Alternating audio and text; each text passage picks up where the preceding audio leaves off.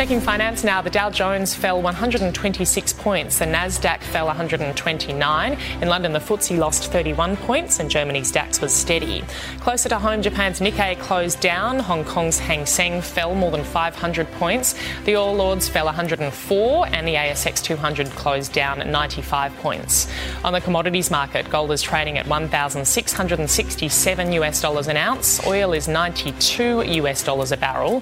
The Aussie dollar buying 62.91 US cents, 91.69 Japanese yen, and $1.13 New Zealand.